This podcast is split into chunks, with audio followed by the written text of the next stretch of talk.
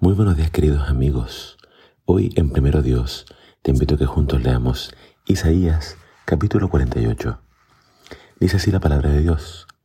Escúchenme, oh familia de Jacob, tú que llevas el nombre de Israel, que naciste en la familia de Judá. Escucha tú que haces juramentos en el nombre del Señor e invocas al Dios de Israel. No cumples tus promesas.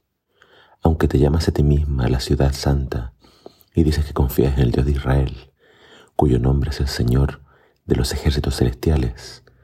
Hace mucho tiempo te dije lo que iba a suceder.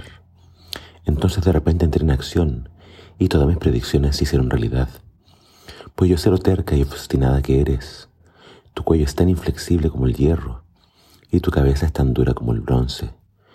Por eso te dije lo que iba a suceder. Te anuncié de antemano lo que iba a hacer. Así nunca podrías decir, mis ídolos lo hicieron. Mi imagen de madera y mi Dios de metal ordenaron que sucediera.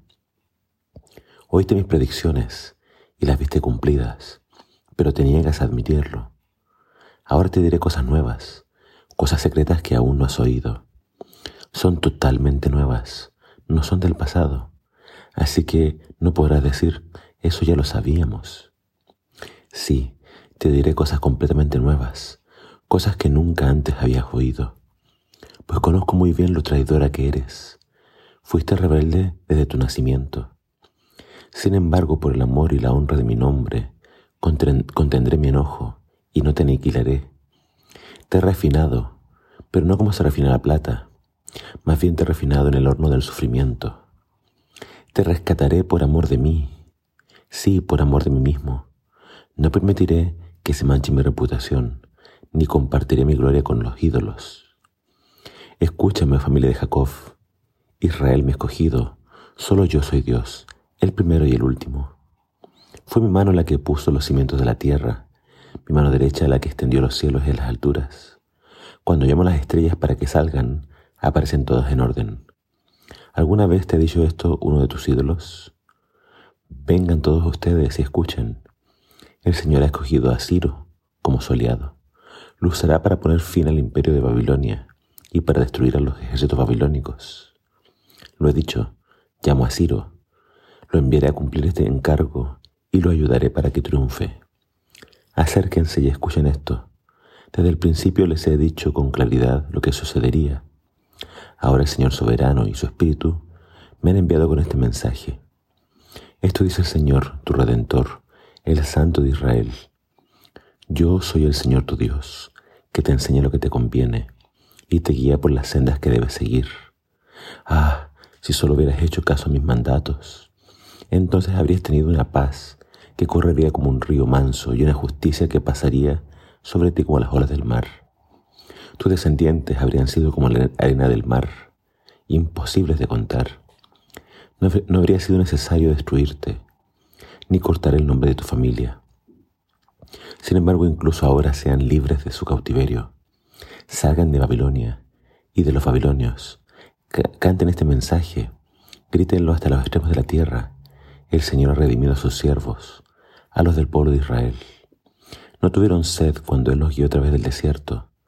Él partió la roca y brotó agua a chorros para que bebieran. Pero no hay paz para los malvados, dice el Señor.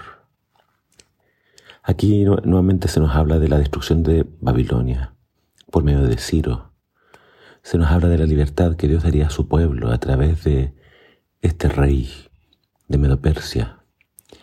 Eh, acá el Señor les dice que Él está haciendo algo nuevo, algo que ellos no conocen.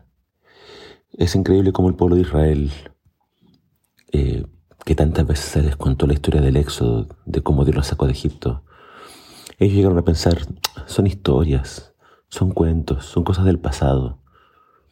Israel, como dice acá, ha sido muy terca como nación, de, un, de una dura cerviz, un pueblo obstinado, porfiado, incrédulo, rebelde, desde su nacimiento.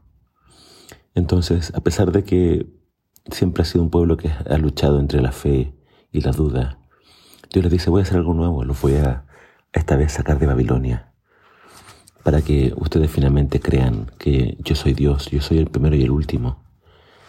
Dios tiene que hacer algo nuevo para que su pueblo crea, porque su pueblo siempre ha tenido este problema con la fe.